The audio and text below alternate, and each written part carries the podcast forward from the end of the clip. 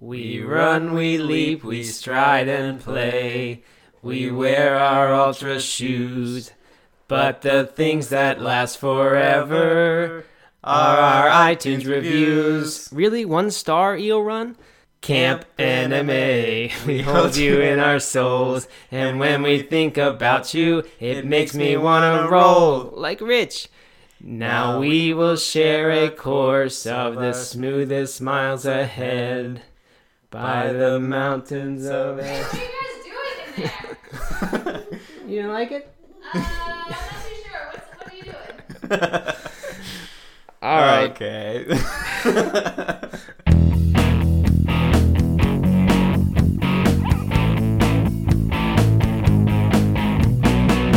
All right, welcome to No Meat Athlete Radio, part five of Camp No Meat Athlete Summer Running Camp. That's Uh, right. that song was was courtesy of Mandy. Doug and I decided to sing it ourselves. Apologize for that. And uh, that fun fact that was not our first duet together. Doug. We've done a couple a couple karaoke yeah, spells. At the Runners World events. Yeah, there's, twice. Yeah. Karaoke night gets rowdy at the the Comfort Suites or whatever it is, Uh huh. and uh, and we we are a big part of that. And you know that's probably not the first time we've gotten cut off either. no, it's not. We I, we did a a uh, Green Day one, I guess, and then I don't know what our other one was. It- it- I think the other one was maybe like Taylor Swift Taylor or something. Swift. yeah. and that that kind of turned disastrous. I think. yeah, lots of things went went bad that night, but Anyway. that's that's a different story. So anyway, thank you, Mandy, for writing that nice song. We also have one from Rebecca and Juan that we will play in the outro. Uh, they they missed the memo that it was supposed to be Salute Your Shorts themed, but still some nice little music. So we're gonna we're gonna put that on the outro of to send off running camp into the great beyond. That's right. So today, what we are talking about is uh, race day, right? We've, we've talked about the training. We've talked about the the kind of how do you first how do you build the consistency, then the running form, then with Jason last time about uh, advanced marathon training, basically uh, a little bit about race day there. But today we're really focusing just on race day, and we're kind of operating under the assumption that you're talking about a marathon, a half marathon. It would also apply to, uh, and a lot of this will apply to a 5K. But you know, some of the stuff like what do you eat in the week leading up to the race. I don't know that for most 5K runners that's really going to be a big consideration. Uh, so you could ignore it as needed. But uh, let's just let's just dive in, Doug. Do we have any any announcements or anything today? It seems like a quick a quick getting in. I guess I guess our song kind of yeah, handled the intro. yeah. I think uh, I think we're good. All right, let's do it. Uh, so, I guess the I guess before we actually get to race day, we're, we're you got to think about what's going on leading up to the race, and we've talked a little bit about tapering already, so we don't need to cover again how do you taper, how do you, yeah, and whatever training program you're following is going to have a taper period in there anyway. That basically tells you what mileage you you should more or less stop running as the race approaches. Uh, but there's other stuff to think about. One of which is shoes with with marathon training. I remember for my first few marathons, this was a big uh, concern of mine. Actually, my first marathon, I had no idea what I was doing. I, I wore red Saucony shoes or something that I got at Kmart or something to the to the marathon. Just didn't know anything about what I was doing. I don't know if I've said this before on, on the running camp, but I, I showed up and bought running shorts at the expo because I had never had them. Didn't even realize like that you needed them, that that would help. I was just running in gym shorts and, and boxers and like, Like that. like uh, basketball shorts. yeah. So what what made you decide you needed running shorts at the expo? I think I found out that they existed, and I was like, "Hey, that probably helps." uh, I don't remember having any real problems leading up to that, but I I got them, and now I kind of wish you would have, because you started in the like the head crow, right? Crow yeah, one. yep. I kind of wish you would have been in like long basketball. Well, we weren't far from it. My friend had a shirt; it was like a Heineken uh, logo shirt, but it said "hungover" instead of Heineken. I mean, we just we just didn't belong there at all. Oh, So anyway, um, but but shoes after that race, once I started to get a little bit more serious about it, shoes was like a big stressor for me, and I was thinking like, do I need to get brand new shoes before this race, uh, or is that going to be a problem because then there'll be brand new shoes? So I think it's something to think about if you've got it in your budget, and and you know if you're spending the money on a marathon, often it's it's worth it to just give yourself every chance of things going well. Uh, I would get new shoes. I don't know, two three weeks before the race begins. Maybe do them do your taper period in your new shoes. Uh, get some miles in there. I've heard some things like so that the first I think it's in the first 50 miles or so, a pair of shoes will lose something like half of their cushioning ability. Uh, so for that reason, you don't want to make them too new. I mean, or make them make you don't want to run in them too much. You don't want to break them in too much. Uh, at the same time, you, you it's not a good thing to run a marathon. I don't think in in really beat up shoes if you haven't. I guess it's tricky. I mean, certainly there are people who do it barefoot, right, or who do it in in five fingers, and they they've trained themselves to do that and they're used to it. I've had situations, one particular situation where I got a small stress fracture in the top of my foot, and I think partly that was because I was running in old shoes. Right. So I guess maybe the, the second half of my training somewhat prepared me to do that, but obviously not enough, or obviously not for the intensity of race day, or who knows what. But I ended up having a, a sort of metatarsal stress fracture type thing, uh, even without the you know the barefoot shoes that typically cause that. Yeah, and, and we should, we're not talking exclusively about getting like a different type of shoe. So even if it's a the exact same shoe that you've been training in, if it's a new version of that, you still want to break it in. Yeah, I mean it should be that I would I would not not recommend changing your shoes during Right. taper period. Get the same pair, assuming you like them. Uh-huh. Uh, yeah, and, but just get them broken in. Get them broken in, and and you can do that through shorter runs. You don't have to take them on a on a long run, but making sure that you're Yeah. you're getting them getting at least you know a few short runs. Yeah, you don't want surprise blisters or anything. Right. Uh, and obviously, this is this is optional, right? I mean, if, if you're just if you want to get your marathon done and you don't want to spend a lot of money on it, you don't need to buy a brand new pair of shoes. But I remember when I was training to BQ, it was like a big deal for me that I had everything perfect, and that was that was one of the considerations. So something to think about. Um, and then once you get to the the week of the race, uh, fueling. I think people people wonder about. I know the No Meat Athlete blog gets a lot of searches about what do you eat in the week before a race. So people obviously care about it, and I've I've never really seen like a good consensus about what you should do. I've heard different things. I've heard some people say because this is not from coaches. This is just sort of people anecdotal things that runners do. Because they are running less during this taper period, they tend to try to eat a little bit less so that they don't put on extra pounds. Uh, if you're prone to putting on pounds, then maybe that makes sense because you certainly don't want extra unnecessary pounds, right? That- And that will that will slow you down if you have five pounds more on you for race day. Uh, but what I've heard from people who are probably more informed than that, and maybe people who are also used to dealing with more serious athletes who maybe aren't quite as likely to put on weight just because they start running a little bit less, um, is to eat a little bit more. Start, start, you know, having a, a second helping, maybe increasing your ta- calories. I haven't seen this number anywhere, but maybe by by 10, 15 percent. Just eating a little bit more to kind of I guess begin topping off the tape, off the tank, uh, or, or making sure that your body, any sort of recovery thing that's happening, that it has exactly Right. what it needs to do that. So that that's typically the strategy that I've always followed is just eat a little bit more, not ever to the point of discomfort, but Yeah. just be willing to eat a little bit more. I don't know. Is that is that what you do? Yeah, that's a similar approach to what I take. You know, I, the other consideration that I do is, you know, just try to the week of try to make sure I'm eating pretty clean, pretty healthy, um, not eating anything that I think will upset my stomach. You know, because you don't want to have, you know, a couple of days of, of some sort of upset stomach. You know, leading up to to the race, um, and uh, yeah, and then just eating. You know, making sure that I'm getting in enough. Yeah. Yeah, and I think I think probably the consideration of making sure you're not eating something that could potentially be disastrous uh, is the more important one there, right? Like if you just kept Right. eating the exact same way as you normally did and didn't, didn't change anything, that would be better than than you know getting everything right, but also just eating Thai food every night or every day for the whole week. I mean, you just don't want to do anything that's sort of I wouldn't do anything really high in in fat or oils unless that's like part of your general nutrition strategy anyway. But I wouldn't go with anything that's too fatty uh, or or giant portions of anything. Uh, just just for that reason, you don't want to you don't want to find yourself dehydrated because you you were in the bathroom in the three days leading up to the race. Right. Yeah. Exactly.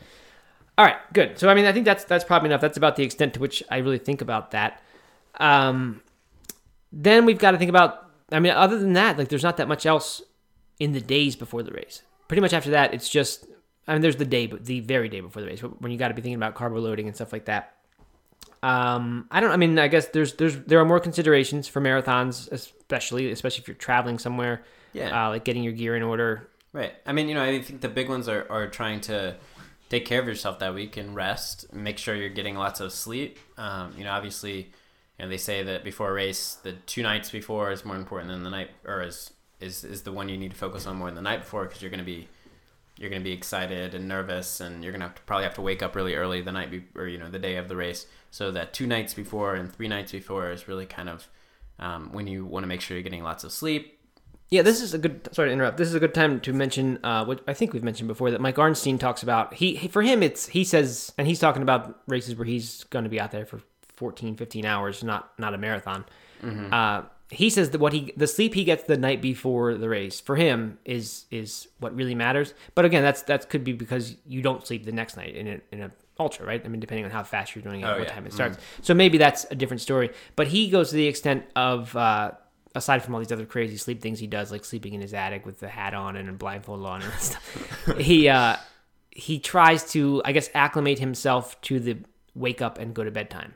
So in the weeks before the race, he will go to if he needs to get up at 4 a.m., he'll start going to bed at whatever 8 p.m. so that when it comes time for actual race day and he's got to do the same situation, he'll actually be tired and, and in the pattern of falling asleep at 8 p.m. Right. Uh, I don't again know that anyone needs to go to that extent if you're just sort of a recreational runner, but uh, just throwing it out there as something that that people do.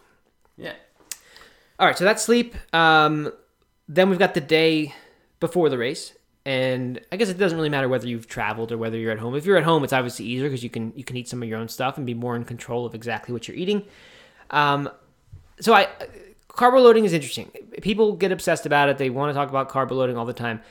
The the pre-race pasta party thing the night before is I think way overdone and and potentially does some of the things that we mentioned we don't want. Right? Like if you get a really greasy sauce and it's some new thing that the that you've never had before from a new kitchen at a new place, Right. you know, you're just asking for for trouble, I think. And you're also asking for trouble if it's 7 p.m. and you're just eating this massive meal and your plan involves you falling asleep at 9 p.m. Right. It just it's just not a good idea. So uh, the the typical advice that I like to give and that I've read before is just earlier in the day. You can still do that pasta loading meal, but do it or carb loading meal, carb loading pasta meal if you want. Uh, just do that earlier in the day, like like a late lunch or something, two three p.m. maybe, and then for dinner, uh, you know, some some bread and salad if you're that's a, that's an easy one even if you're traveling. Uh, just just like get those carbohydrates in still from the bread, but something nice and mild and, and easy that's not going to keep you up or cause trouble. I think that's a pretty good way to do the do the carb loading uh, as far as the the meals go. But, but there's also like as Jason Fitzgerald kind of turned me on to the idea that most marathoners are really don't have an adequate amount of carbohydrate. As much as we all focus on carb loading, when it comes time for the marathon, most people don't have what they should in terms of glycogen reserves.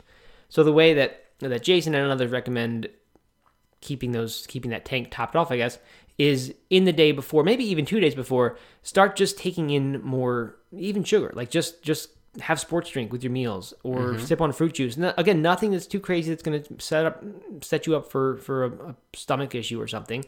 But if it means just drinking Gatorade throughout the day or with your meals, like I think that's that's probably a smart idea, especially the day before, maybe even two days before, just to start getting that little bit of extra in there. Yeah, completely agree. The juice and, and sports drink, you know, really a good thing to do, uh, you know, well before the race, you know, 24 hours before, start taking that in. Yeah. Um, race day morning is is I don't want to say it's too late to help you with your race, but a lot of the foods that people eat on race day morning, thinking that it's going to help them with their race, Yeah. actually doesn't really end up getting into your system because a lot of foods will take many hours to get to a, a usable state in your system. So you know the the big stuff like whole wheat bagels or or even some of the pancakes, like some of that stuff, I just think is is not. It's going to sit in your stomach for sure and feel like you're full, but it's not really going to be useful as energy during a race. So uh, I've I've come a long way in my morning fueling strategy in terms of first of all not stressing quite as much about it because it used to be that I would wake up at, at 6 a.m. and have this schedule that I had to follow. And it was like, get this many oranges at this time and then this and this and this. I just found that if I take it easier and I'm just not not stressed about it, uh, the result is often that I end up feeling better during the race, partially because I'm not stressed and there's enough race day morning stress anyway, mm-hmm. but also because my stomach isn't full of all this stuff in a way that it typically isn't before a long run. Right. Uh, so I don't think that's a good thing. You don't want to have to go to the bathroom like two miles into your race, which happens all the time if you're really focused on fueling and drinking before the race. It just mm-hmm. you end up in this uncomfortable position a few miles into the race. So um, Yeah, I mean, I think the, the best thing you can do race morning, and I do want to go back to race night just briefly, but um, but for race morning, nutrition wise, is to do what you've been doing during training, right? If you wake up normally an hour and a half before and have a piece of toast and some coffee, then that's what you should have uh, on race morning, right? Wh- is going to feel the best in your stomach, whatever you know your body can, can handle, and is not going to make you have to go to the bathroom. Um, I mean, I think that's what you should stick to because, like you said, you know, taking in all these extra carbs and everything race morning is probably not going to do much for you.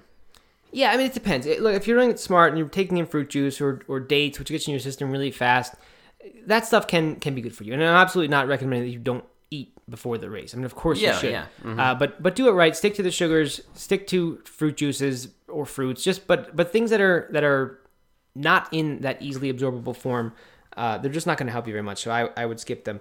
Uh, before you go back, Doug, to the night before the race, I want to go back to something you just said, uh, which is sticking to what you're used to. Like that's something we didn't mention, but during that taper period, and ideally even before that, you should have already honed in and said, "This is my fueling strategy that I'm going to." Like you should have that lined up before before you even begin tapering. You should know from having tested it in your long runs what works best for you. And I wouldn't really suggest you know having changes in mind like like being a week out from your race and thinking hey i'm gonna i really am gonna try to focus on this little different thing on race day morning. Like just stick to what you know has worked uh, even if you're not totally satisfied with it. I just wouldn't experiment with new stuff on race day which is repeated over and over but it, it absolutely is is true uh, and then you mentioned coffee, caffeine, like that's that's a whole other thing. Certainly, that stuff can help with race performance. It has been shown to you know help you by I don't know if it's a few percentage points or what, but it can im- increase your endurance for sure, improve your marathon time as a result.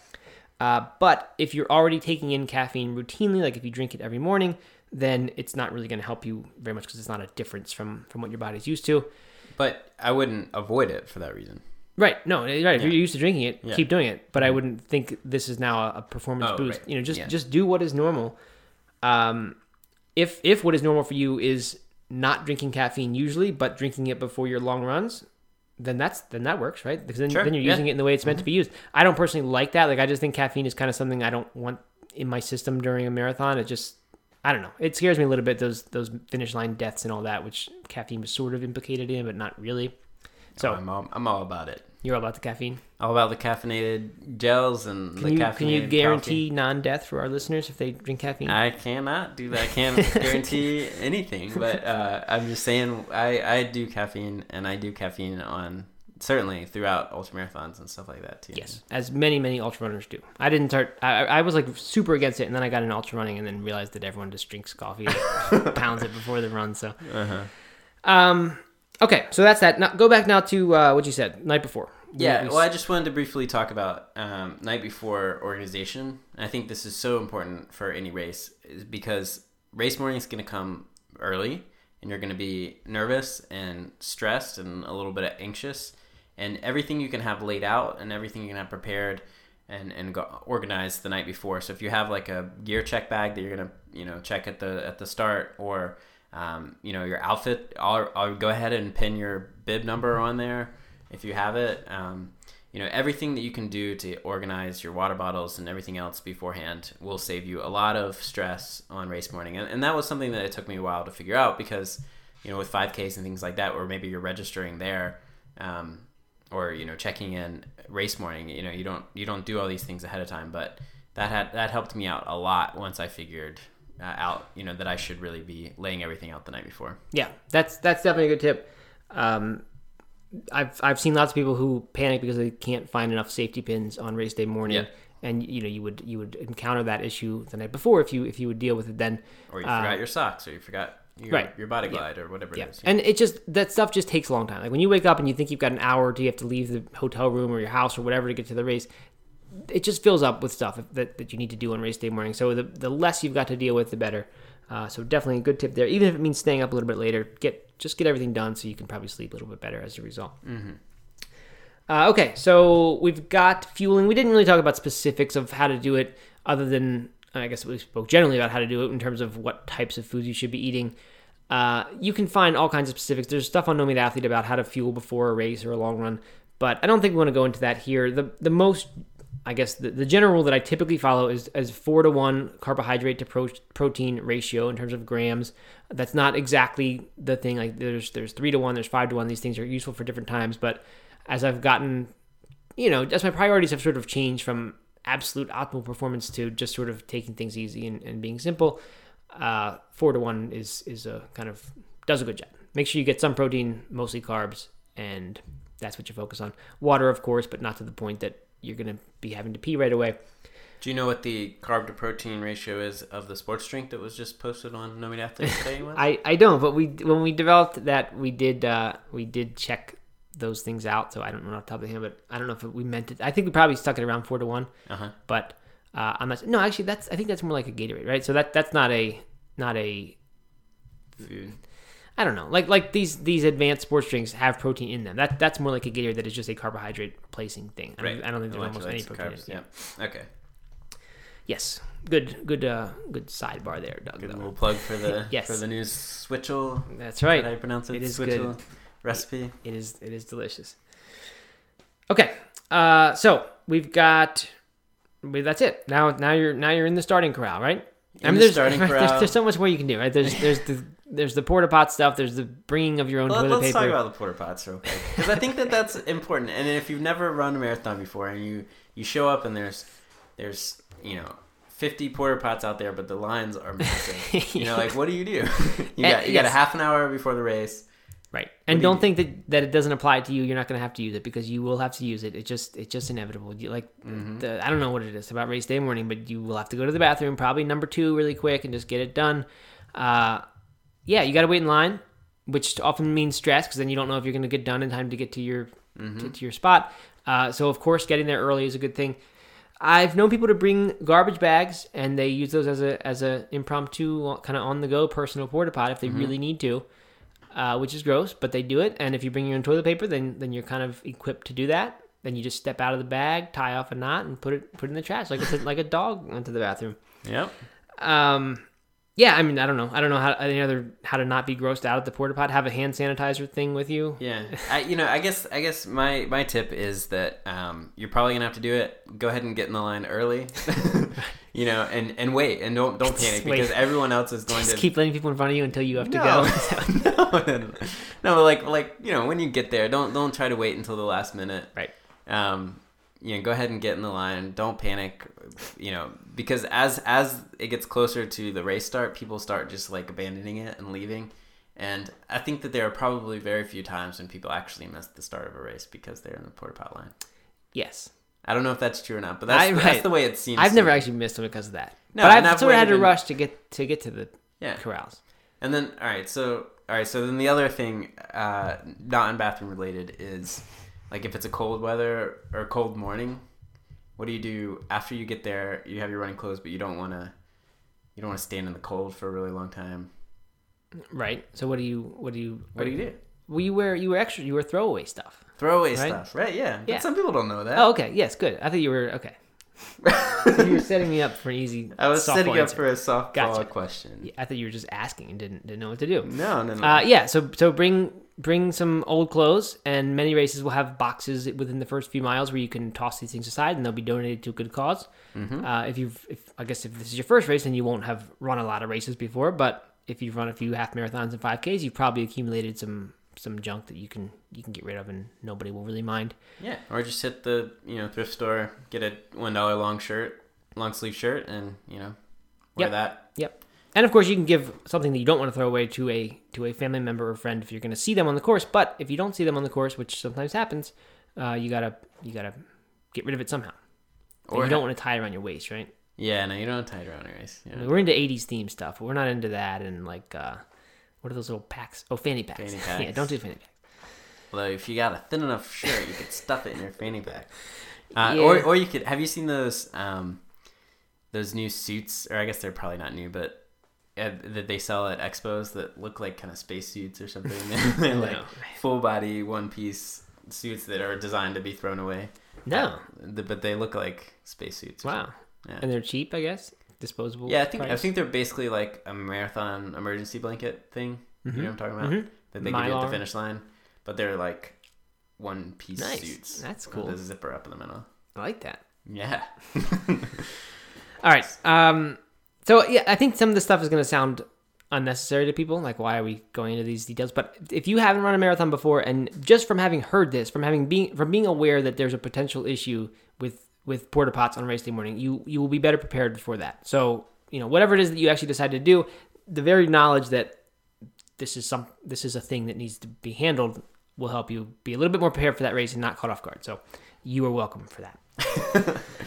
okay. Uh, what else? We got there's gear check type stuff. I don't typically do gear check. I don't know why. I've always had supporters, I guess, at races. But if you're not so lucky to have someone there with you, then uh, you know, you you can you'll you'll do this the night before as well. You'll get up some sort of label or something for your bag if the race is doing that, and it'll stick onto your bag, and then you can drop drop that in the gear check area, and it will be there for you at the finish line to pick up because they'll they'll drive it. Um, I, I mean, is there anything else before before we before the gun goes off, Doug? Any other tips? You know, I don't think so. I think just uh, you know, get in the appropriate corral. Get in there. It's gonna start moving. People are gonna start walking, and you're gonna think it's time to go. People are gonna start light jog, and then they'll have to stop again. So Yeah. just don't get just just keep your emotions in check, which kind of is my beginning of race strategy, uh, which is that that gun's gonna go off. People are gonna go too fast out. there. Everybody's gonna go faster than they should for that first mile, and But that's where all the like crowd is, and you gotta impress the crowd, right? I think yeah. I mean, I've I've done it. I've tried to do that before. That's always been my approach. Yeah, that's what it's all about. It's impressing the crowd. Yep. Because ultimately, what matters is not your time or anything. It's just how much you've you've impressed the people around you at that starting crowd, who you'll never see again. Yep. Um, so everyone's going to go out fast. I mean, it just it just happens. I would imagine that the majority of of marathon. I guess depends what corral you're in, but I think the majority of people around you it's probably their first marathon. Safe assumption, unless you unless you're way up in front. Uh, just because I don't think. I mean, I don't know. I figured most people probably do one marathon and never do another one. But maybe I'm wrong. Maybe there's a lot of Yeah, I, repeat don't know. marathons. I wonder what the stats are on that. I don't know So if that's true. who knows? But anyway, people will will go too fast, even if they are seasoned marathoners, and that makes it very very tempting for you to go fast. Not so much to impress people around you, but just to avoid looking dumb. Like I don't want to feel like everyone feels bad for me because I'm slow and they're all passing me and I just look like an idiot going slow. But and I mean, and I don't even expect people to listen to this because it's just so hard to not do it. But you got to go slow in the beginning. Just I mean, just know what your pace is and go out at that pace and and try not to get caught in the crowd and then realize that you finished your first mile a minute too fast because that will come back and get you right if, if we're talking about Oh yeah. sticking to i don't know a nine minute pace for your marathon if you do eight minutes for the first mile you're going to lose more than that in the in the last miles i promise so you want to stick right on that pace which is not new i mean everyone talks about that it's very hard to actually follow it and i think it, to some extent it takes actually having having something bad happen going out too fast uh, and then just completely crashing and feeling awful at mile 18 or 17 uh, and once you do that then then you kind of learn your lesson for a while but similarly, you know, on a similar note, you can. So I've done this before. You can go out at the correct pace, but if in your head you can't relax and you're just you're just all excited about being there, running your marathon, you're checking in, you're you're looking at your watch, you're looking for fans, you're you know your heart's racing just because you're so excited. That's that's a bad thing. And I in my BQ journey, I once uh, in the Baltimore Marathon took off right on BQ pace and thought I was gonna do it. It was sticking with the pace group. It felt wonderful. I was so happy. I was like in my head coming up with like the lines I was gonna say to people like about how this mile went, and it was just like I just was totally in my head. This chatter the entire time. And mile 16 or something came, and I had to take a had to go to the bathroom, and like the pace group had obviously kept going, and I just thought I'd catch back up, and I realized when I when I stepped out of that porta pot that I I don't know I was only 30 or 40 seconds behind, but it just was like I realized I was not going to catch them. Like I suddenly everything collapsed when I stopped running, hmm. and you know who knows maybe it was the wrong pace for me. It probably was to some extent, but the lasting memory of that for me was that my you know i just i just expended so much energy in my head talking just being so excited about running that race and the time i was going to run and all that stuff that ever since then my, my strategy has been think of anything but that. Just like think about focus on your breathing look at the surroundings and just be as peaceful and relaxed as possible. And when i did finally succeed that's exactly what i did. It was just just kind of you know being meditative almost just not letting your emotions get crazy. Maybe there's a time and place for that like like the sprint at the end or, or you're not sprinting honestly by the time you get to the end of a marathon but the push to the finish line when you're at mile 25 or something like that you know then's the time to, to feel that way if you've still got that in you Yeah. because you can you can afford to expend everything you've got left in but in the beginning of the race just as much as you shouldn't push it physically beyond what the plan is you should do the same thing mentally you shouldn't shouldn't let yourself get too emotionally into it I like that. That's a really good tip. good thank you doug Um, so you brought up pace groups. What do you think of pace groups? Uh, that's a good question. I think they're good if you uh, if you can trust them to Yeah, run an even pace problem, but you can't always right? No, I've heard too many horror stories of people who stuck with a pace group, you know, trying to hit a goal or a BQ or something like that, and then the pace group finished two minutes late, and they're, they're like, Yeah, right. Like if it, if the pace group does the right thing, like if you could, if it was like the Olympics when you got that world record line, like if you could have a nice evenly paced line going Right. along the race the entire, they don't do it in running, it's in the pool, of course. But if you had a nice line that you knew was going exactly the pace, or even better, exactly the intensity, because if it was just the exact pace, then you'd been going too fast on the uphills and too slow on the downhills, Yep. uh, which we can talk about in a minute. But yeah, if you could follow a line that was going like that, then that'd be wonderful. It'd be great, and you should probably stay right with it. Maybe you have some own natural ups and downs when you need to vary a little bit from that speed. But I think for the most part, you should try to run at a constant pace. And if your pace group can do that, then that's wonderful. Uh, I guess you just need to kind of maybe be accountable yourself and make sure that that the miles that splits that they're hitting are exactly what you should be running Right. and maybe you need to use that pace group as a you know initial starting thing or like as a kind of guideline but you've got to really be maybe, maybe realize okay i need to get a minute ahead of this pace group and kind of stay there maybe you can use them in that way you can always stay a minute ahead of them Yeah, that, that's kind of my approach to pace groups, and, and what I encourage other people to do is, is they're definitely useful, especially at the beginning, to keep you from going out too fast. Because for the most part, the pacer will, you know, make sure that that's not happening. Um, and you know, at, at a lot of at bigger marathons anyway, they're they're maybe in ten minute increments or, or fifteen minute increments, something like that. So for the first few miles, they're going to be right near each other. Right. and uh, you can kind of stay in between use that as a gauge to make sure you're not going too fast make sure you're not going too slow um, but relying on them completely for to hit your goal i think is is sometimes a mistake you know but of course a lot of people do it and a lot of people like the camaraderie of their pace group and chatting with other people they're running with yep um, who are going after that same goal. So, you know, if that's what you want, then there's certainly nothing wrong with that. But I would just be a little bit skeptical that it, it will actually hit you right at the, the time that it says. yeah i have a friend who uh really really good runner uh, who knows if he's listening to this or not but uh he was a pacer Shout for, to- for- no i'm not gonna mention his Okay. uh, he was the pacer of a, I think a three hour group. And to, to run to be the pacer of a race group, you typically have to have run a marathon. I don't know, 10, 20 minutes faster than that. So I mean, certainly he was capable of running whatever time he. Maybe it was a three thirty group. So he was capable of doing it. But the day of the race, he decided he was going to go first, run the course backwards. Not not backwards, but start at the finish line, run run forwards from the finish line to the start line, and make it a 52 mile day. So he did that, and then I don't know what, at what point, but at some point he had to go sit down and couldn't lead his group. He had because he couldn't couldn't keep up the pace at the end of the thing. oh, that's funny. So you know, and like fairly level headed kid. So I'm you know just a warning that that stuff like that happens. You don't know what your pacer has done the night before or that morning. Yeah. Uh, so you don't put too much stock in them, but they can be a useful guideline, and maybe you can figure out pretty early how how well they are going to stick to that pace. yeah. And there's nothing worse than crashing and then watching the pace groups pass you. Oh, That's there's the nothing worst. worse. That is the worst feeling in the world. To like, if you're following, say, a, you know, a four hour group and then you, you start falling behind and then the 410 group passes you, it's like, the And what worst and what has happened to me before is when you go out too when it happens because you went out too fast, you start to see the group ahead of them. And Right. you're like, ooh, I'm gonna run with that 350 Yeah, group, and yeah. I, I'm gonna put some time into that 350 group. Uh-huh. And then they start pulling away, and then you know, mile 19, your group goes by you that you were supposed to be with, and then soon it's three or four groups, and you're at 425, and, s- and it's just, it's just a, a deflating, terrible feeling. I have done that. I Yep, have done that probably everyone several has. times. Yep. Okay, so that's pace groups. Um, okay, so assuming you're not running with one, or if you are and you, you want to be really smart about it, uh, Jason and I talked about this in part four of Running Camp, but just in case you didn't listen to this or listen to that one, uh, the the strategy that, that I like is, I mean, first of all, you want to keep an even pace. That that's the I guess basic level. If you want to get a little bit more, a little bit more technical, um, or a little bit more advanced, I guess, it's your intensity that you actually want to keep the same, right? So you could you could go out at nine minute miles and say I'm just going to run nine minute miles the whole time and make sure every mile that I clock is exactly nine minutes or as close as possible. The problem with that strategy though is, as I mentioned before, when you hit the mile that's the big uphill in the race, if you keep that nine minute pace, even if you are able to keep that pace, you're just exerting way too much energy. Then that that is it feels as if you've run a flat mile at you know eight minutes per mile or who knows what.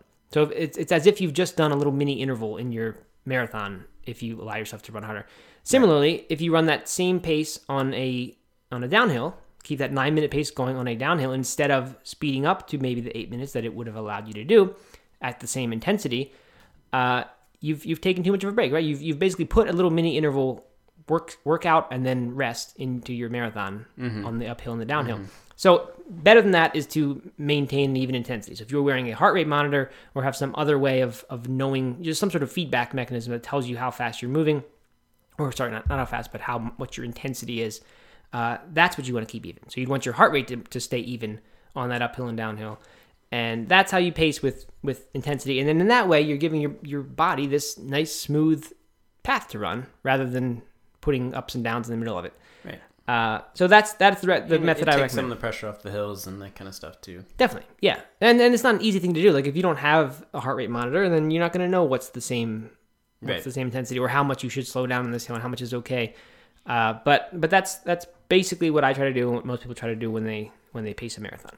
That's one one thing I really like about. Um, have you seen those um, bracelets that uh, have like your splits on them? What you should have. Yep. Uh, and you, lots of times they're free at marathons. So if, if you're going for a 3:30 marathon, then they would have all the splits that you need at, at every mile marker. Mhm. And uh, one thing I, I like about that is that you can use that as a reference to see if you're a little bit ahead of pace or a little bit behind at different intervals. And I think that every mile is probably too much to to be concerned about. But if you're you know if you're hitting the you know the 10k mark or the half marathon mark and you realize that you're um, you know you're way ahead of pace or you're you're several minutes behind then uh, you know then that can kind of help you gauge that effort level um, Yeah, and, And- I I think it goes back to what I said about not expending too much mental energy. If if you just don't have to do that math in your head and you can Right. just have a bracelet to, to look at, and maybe like you said, not every mile, but every every two three miles, uh, you've saved a lot of energy, and that that's what I'm talking about. yeah and so why not every mile is, is you know is for the same reasons that you know paying paying attention to the pace because um, one mile might be a lot harder than the next mile and that kind of thing but Right. um, but that will even out or hopefully even out over the course of a few miles Good. And if they don't have those bracelets, you could always write it on your arm in a permanent marker yeah that's right the day before the race. sharpie up your arm Yeah, but make sure it's a sharpie. I've done that too for ahead of ultra marathons. Oh yeah, hmm good. And if you write your name on your arm, people will yell it when you go by, which is nice. Or on your forehead. Yeah. okay. Uh, all right. So, so you were running according to your pace now. Everything's going well. Um, we haven't really talked about fueling during the race. And again, I don't want to get into too many details of how to do that because there are all different kinds of strategies and you can find them online. Uh, but really, you should have done it yourself and you should know what strategy you were following. Um, so, what is there to what's there to think about, Doug? We've got, of course, the mid-race slump that sometimes hits, right, or the wall. Because even if, even if you're even if things are going well and you've paced your marathon correctly, when you hit miles, you know, not exactly mile twenty, but but could be eighteen, could be twenty-two, you hit this point when when even if you're fueling correctly, it seems that your body is beginning to kind of run low on on glycogen because it's hard to keep that keep those levels up because you, you're using that carbohydrate up, assuming you're not like some great runner who's burning all fat for fuel. Yep. Uh, so that stuff's starting to run out. The pounding is starting to get to your feet. Legs are starting to hurt. Just things are, are starting to go. And you realize you still have a long way left to finish. Yeah. So it's not, you know, not not that the wheels are falling off yet, but it's just kind of getting there and you're, you're, the slump sort of begins. So what, what, uh, what do you have at that point, Doug? What do you do? I the first thing I do is understand that it's coming and prepare myself mentally for it to come. Mm-hmm. Like And the porta pots. Like Issue. the porta pots. Yep, exactly. Be ready. Uh, you know, so so that I'm not totally taken by surprise with it. I'm not um, completely discouraged. You know, because most people will hit it. You're almost guaranteed to hit it at some point. Uh, so you can't just like, oh, I'm gonna hit it again, and you know I'm gonna fail again. Um, uh, and then you know, and then I try to refocus things a little bit. Maybe if I was chatty before, or if I was kind of you know looking at the trees or something before, I start refocusing, thinking a little bit more in, inwardly on my pace, on how my body's feeling, on my breath, on things like that that will kind of can keep me moving forward, keep me focused, um, uh, but not thinking of the negative feelings. So not thinking about pain necessarily, not thinking about um, if my time is slipping a little bit. Instead, focus on on continuing to move forward and, and positive energy. Yeah, I like that, and that's that's very similar to what I do, in that I typically have just focused on kind of thinking about my form and just not not stressing about it and saying like, well, I already feel terrible, so now I have to feel terrible and focused on running with good form. But if I just kind of think about it and I'm aware of it, it just kind of I think aside from giving you a mental break, as you said, it probably also fixes some of the stuff that you start to do. This sort of slumping over, shuffling thing Yeah. that, that happens at the end of marathons. So that's what I do is kind of go just go inside and you know the, the stuff I was talking about earlier, like like of of calming your mind and all that. Like really, that I think I take that to the extreme at the point when when you start to feel really bad, and you just Right. I just like to think about as little as possible. Just think about my body and how it feels, and kind of just stay there. Um, And if you can, and if you can think less about the miles that are left. So if you if you hit it at 21 and you have five miles left, you know that might feel like an eternity. So if you think you don't think about that, but think really focus on what you're doing at that very moment uh, instead of what you're going to be doing in half an hour. Uh, then, then that helps me a lot because if you're you know if you think to yourself, wow, I'm going to be out here for another 45 minutes, then then that's stressful, right? Yep, yep. But if you can think about just moving forward and sticking to a certain effort level at that very moment, then it's a lot more manageable. Yeah, I think that's a good point. Uh, what I have done similar to that is, without really realizing it, I guess, is when you're at mile 22, it, it- the four miles left in the race just seems like so long, like because they just seem to pass so slowly.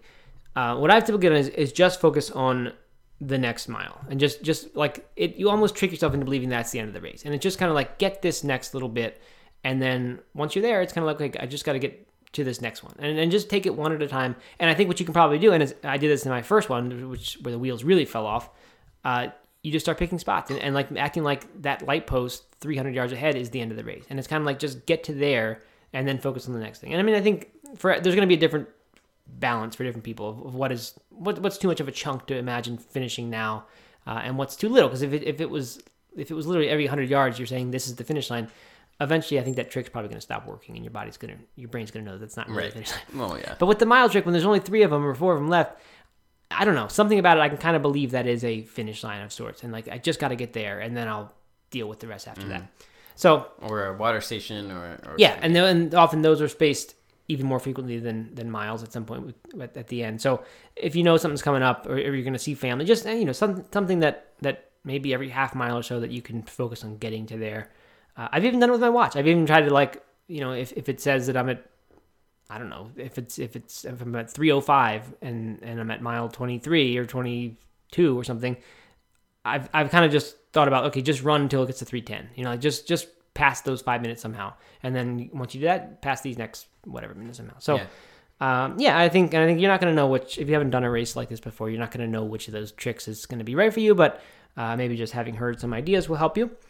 And I also like what you said a little bit, Doug, about about the pain and like you're not focusing on the pain, but we've talked about this before, where especially in an ultra, but probably in a marathon too. There's there's a certain skill, I guess, in acknowledging that a pain exists and not not denying it, not beating yourself up about the fact that you feel tired, not feeling like okay, it's all my fault because I didn't train well enough, or I skipped this long run, or I shouldn't have done this, you know, whatever. Like if you add this big story to all this pain, and then it makes you feel guilty and bad, and like your race has been a failure, that your whole training and your life is a failure, that's not good. So just just it's fine to acknowledge that something is painful, and you can even go there and focus on that pain for a little while yeah, but then but then leave it at that and just leave it as as a sensation that's happening in your body and just get rid of all that story around it yeah. Well, I mean, you know, marathons are supposed to be painful, right? I mean, all races, if Sure, you're if you're right. running, if you're pushing yourself, should should be painful. You know, obviously, obviously not. You don't want like a sharp shooting pain that's an injury or something like that, but should be uncomfortable. yeah Um, that's a great point. and uh, you know so accepting that and just saying okay this is a part of this experience this is part of running a marathon um, you know breathe into it and and accept it and move on and keep going yeah that is a very good point that i've never really thought of before so, i mean if you're trying to run your fastest race part of that is pain right you, you could run a less painful race by just slowing down but you're that's not what you're trying to do you're there to run your best time so uh, it's going to hurt and and i think when i talk about the misery of like miles 16 through 26 of a marathon that has gone badly so much that misery for me is that that story that happens in your head of like I wasted this whole training and I did this wrong and this is all my fault for doing it. and this feeling of somehow feeling guilty for you know going out too fast or whatever it was that messed up the race.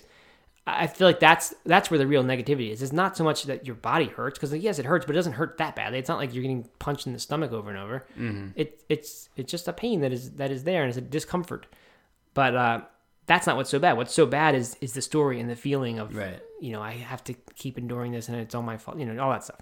is there is there anything fueling wise that you do when you start feeling low on energy Not, I wouldn't say that there really is. I mean, I my typical marathon pattern has been that I get really tired of sugary things after about mile 20. But I think, and I haven't really tried to run a marathon since I discovered this, but in my in my 100 miler, I discovered that this if I drank HEED instead of Gatorade, which is a different type of sugar in it, I didn't didn't get sick of it. Didn't didn't need to suddenly switch to salty foods or just stop having all sugar. So you know that happens, and then I sort of, it, sorry, it has happened that that I get tired of the Gatorade stuff, and I've just switched to water because that's kind of all I can tolerate. Mm-hmm. Uh, so so yes, I do change my fueling in that way, but it's, it's never been a deliberate strategy. Like I'm I'm trying to switch to this. I mean, in an ultra marathon, like we've talked about this, when when we start feeling badly, a lot of times food can kind of help you feel better. Just Right. if you're able to, if you're hungry and you want something, it's nice to have a lot of options and have your crew have exactly what you want on hand because even if it doesn't do anything for your performance, if it if it helps your head and helps you feel comfortable and not like quitting anymore, Right. then then that's a good thing. I don't know. Do you have anything? Not, I mean, not really. If you know, at by mile twenty, if you've hit the wall, you, you know anything you're taking in is not gonna have a huge impact on making you feel better. Um, but you know, I, I think the placebo effect is really powerful. Mhm. You know, so um, thinking about okay, I'm feeling crappy now, but if I can just get to the to the water station and have some Gatorade and have some water, maybe maybe walk a little bit of you know not walk a little but like walk through that water station um, if if you have to or something and just be like all right that'll be my opportunity to regroup. Mhm. um, that'll be my chance to kind of take in something and, and then just you know turn it turn things around from there. I think that that's really powerful. I try to try, try to focus on that and um, you know if if uh, energy gels I mean I you know I know that I always bring them up you don't ever bring them up because I don't think you ever take them I just don't like them. I mean, I uh, don't- but but I I mean I take them all the time, and uh, and uh, you know I think that that they can help or they they do Sure. help, um, uh, and they can also help with the placebo as well. What if you had a special snack, Doug, that you didn't didn't break into until you started feeling badly? A little cup of applesauce or something. A little. I mean, if you want to run with a couple app, cup of Jello applesauce pudding and some Jello pudding pudding, pack? Yeah, I mean, sure, why not? Yeah, I don't know if they make vegan puddings, but um, yeah, you can have something something good that you save for Mhm. the save for those moments. yeah, a little There treat. you go. I like it. You heard it here first. We invented a new strategy. Save a pack of applesauce. uh, okay, so that's that's your slump. Um, uh, one final thing to say about it maybe applies more to ultras, but maybe some people's first race is an ultra, so that's that's fine. Um, I mean, don't doubt the power of taking a walk break for who knows could not just a minute, but but five ten minutes. This is more again applicable to an ultra, but taking a long walk break, getting some good salty food in you, drinking a, a Coke or something like something that has tons of sugar that's going to deliver really quickly, uh, or some more natural alternative if you have that. But you can you can bounce back. I I kind of learned through marathon training that once you bonk and once things go badly, your day is done, and, and it's just not it's you blew it. But uh, then I learned with a 50 miler that you can have that experience, you can blow it, and then you can take a break for 25 minutes, and then you you're brand new again because you Yeah. you did the right thing. You took ibuprofen. I'm not necessarily recommending that, but I've done it before and had that help me bounce back. So Uh, you're guaranteeing that ibuprofen will not. I will also not make that guarantee. Uh, tart cherries, a nice natural alternative to that. yep. No longer are we sponsored by them, so we, can, we can say that. Actually, yeah, that's not totally true. I think our contract runs through something, uh, September. Eh, who knows? But whatever. Take it for what it's worth. No, but but I think you're right. I mean, like most people, if they're pushing hard through a marathon, uh, within a marathon, and they hit the wall um, late in the race, they're probably not going to come back from it. They're probably going to be in pain and discomfort for the rest of the run, right? Right. Um, that doesn't mean that you won't hit your goal, right? But you're not going to have a second wind necessarily. Do you, Probably. you agree with that? I mean, I would agree with that from our experience, but there are a lot of people who run who you know aim for six hour marathons, or maybe Sure. maybe they're running a trail marathon and six hours is a good time. So you have actually a way longer time that you're out there, and potentially there is the time for a 25 minute recovery that does allow that's you to that's bounce a back. great point. That's a really good point. But Um, yes, if you're, but I, I would say if you're trying for a four hour or faster marathon on a road, and you have a bonk at mile 18, no, no amount of walking is really going to. There's just not enough time for you to start feeling better, and then you know significantly make up lost time or anything like that. Right. But and, and that was a huge shift when I when I started running ultras and, and slower trail marathons. Mhm. as that you can bounce back from that. Yeah. And, uh, and feel great. Right. Which doesn't mean you should aim to do that. Like the, the point isn't isn't go hard and then take a thirty minute rest. No. But uh, again, the even pacing thing is going to probably probably apply there as well. But uh, yeah, but just don't don't feel like it's totally over just because you you started feeling bad. You don't have to drop out of the ultra because you started feeling bad, which which was my tendency was to think, okay, I'm, I'm probably not going to make it more than five miles, and now probably have to quit. And then you find out that you end up being okay. Okay, uh, so that is that is our slump. Then I guess we're we're now this has become a little bit of a race walkthrough. So now Yeah. now we're Now mile you're at the finish. let's say you're at mile 26 you have that one mile left that one always for some reason passes quickly for me once you've got just one left and then you get to point two Oh, okay. I thought you were talking about point two. Like, well, that's yeah. why it passes quickly okay now that makes sense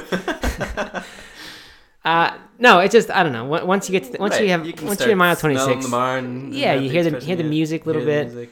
The, the crowd picks up oftentimes. yes things just start start going well Then you you you start running more upright you gotta look Yeah, good for you that finisher around. photo. You know, start Yeah. thinking about whether you're gonna jump across, or whether you're gonna throw it. Yep Fist you up. gotta plan all that it's very important selfies or it's a good time for selfies if you're not focused on time Great, great time for selfies. Uh, yeah, and then, I mean, uh, if if you're close to the time, I don't. So going back to those marathon finish line death things, I don't. If you don't have a time you're trying to hit, I, I don't think you need to sprint the last point point too, because I just it just to me seems like not the best idea. Well, right. If you don't have a time, you're gonna hit. But if you're going after a time Then yes, then it's probably worth or a PR, it's worth the, like that, the like minute give risk. it of- your. yes, I mean, Matt, you're like you're you get freaked out by did. medical stuff I don't wanna way die. more than it, you should. And I mean, there's there's millions of people who run marathons every year, that's why I said a minute risk. That, it, that it's worth it if you have a time goal. It's worth it. and very few people. I mean, like you're. Yeah, I don't know. I, I wouldn't worry about that, but but if you do die and you listen to my okay, advice, but but even aside from deaths, I don't love the idea of going really slowly and right, hurting yourself, and then because you have a two minute stretch now, you know, all out sprinting for two minutes at the end of this, you know, six hour day or whatever it was yeah. for you. No, I agree. You know, who knows? agree. So I mean, a lot of things that aren't nearly as bad as dying, uh, like just about anything else in the world, I guess.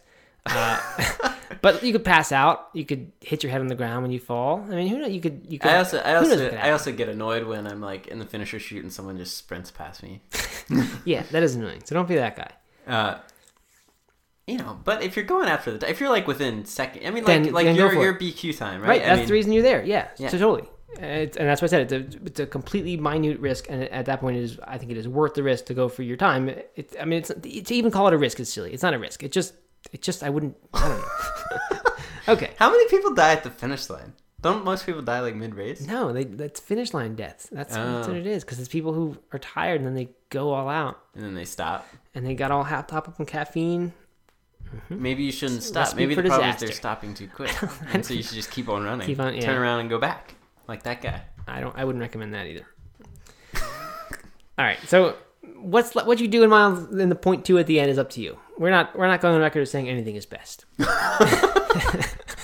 That's our stance. All right, Um, I guess. but then you finish and it's wonderful, right? You put on put a blanket on because it's really easy to get too cold after a marathon. As soon as you if you stop moving and you've been moving for all this time, especially if it's a hot day, especially if you've been out there for a long time, uh, it's quite easy to have your body cool itself too quickly. So that's why you wear this mylar blanket thing they give you, and you get your medal. Be nice. Say thank you to everybody. Take some bananas. I mean, eat stuff, of course, right? It's you want to just start eating. And drinking water. Yes, water, of course. Uh, our also official stance on drinking alcohol after a race is don't necessarily do it, but if you're going to have a, have a little bit of water first. I think in ultra circles, it's make sure you've peed after the race, maybe once, maybe twice before you start drinking. I don't know if Doug agrees with that. I mean, the official stance will be don't do it, I guess. But the unofficial stance is that I always finish a beer. I'm finish a race with a beer if, Okay, if there's one good. available. We're really going for the edges here with our official stances that are all just totally covering our asses and not not Yeah. really saying anything. uh, we might, might get one of those one star reviews after this episode. We might. People might say that old Isle Isle Run. What's his name? Eel Run. You'll run. Okay, so that joke is uh is that if you go to our iTunes page, this has haunted us since probably our first episode. I don't know when it came, but there was a one star review right at right at the beginning, Uh-huh. and it's just stuck on the iTunes page. The first thing anybody sees when they look at our podcast forever, and you can't get those reviews. Even, even though there's you know nearly 500 reviews and almost all of them, and they're all good. They're great. Yeah. But I'll run, old Eel Run, whatever his name is, Eli Run. So if you're listening to this, I'll run. You better go You- back and you think- that. We're nicely asking you to go back and change. no, we're, we're being mean. Okay. Anyway, so that's the end of uh, that's the end of race day, and then and then you got you know it's about you want to eat healthy foods, of course. It, I mean, certainly if you want to have vegan pizza or whatever type of pizza you eat, go for it. Celebrate your race, but uh, you know the more throughout the day you want to be eating food, and the healthier that food can be, obviously the better for how you're going to feel the next day and the day after that. Uh, compression socks are nice. Compression shorts, all that stuff feels really good. I don't know if it actually helps, but it probably does a little bit. And uh, and that's it. And then start thinking about the next race. yeah, Anything else to add? Thank your thank your people who came to support you, of course. Of right? course, You don't want to be cranky or anything like that. Even if you didn't have a great race, still be nice. Thank them. Thank the volunteers. mm-hmm. Uh, that's it. that's all I got. That's all we got. Okay, so that is the end then of No Meat Athlete. What, what's this called? Camp NMA. Camp No Meat Athlete. No Mean Athlete Summer Running Camp. Okay, but it was Camp NMA in the song. Yes, Uh, thank you to Salute Your Shorts and whoever invented that. Uh, thank you to it's Mandy. been a, it's been a great summer, Matt. It has been a good summer. It's been a good summer. It's been a good camp. We got five episodes out of this. People seem to enjoy it. Uh, so I think that's it. I think we're Maybe, signing maybe off. we'll have to have a cooking camp next year. Hey, that'd be a good idea. Like it. Winter cooking camp. Winter, co- oh, even better. I like it. Maybe. All right. By the way, this is this is officially the day this is being released is the first no longer day of summer. So it's a fitting time to end this camp and go run a fall race. Sounds great. All right. Thanks for listening, everyone. Go give us a nice review. Not like I'll run. Uh, give us a, a good rating and and uh, we appreciate it. Yep. Thanks for listening, everybody, and um, thanks for joining us at summer camp. All right. See you at the lake. Goodbye.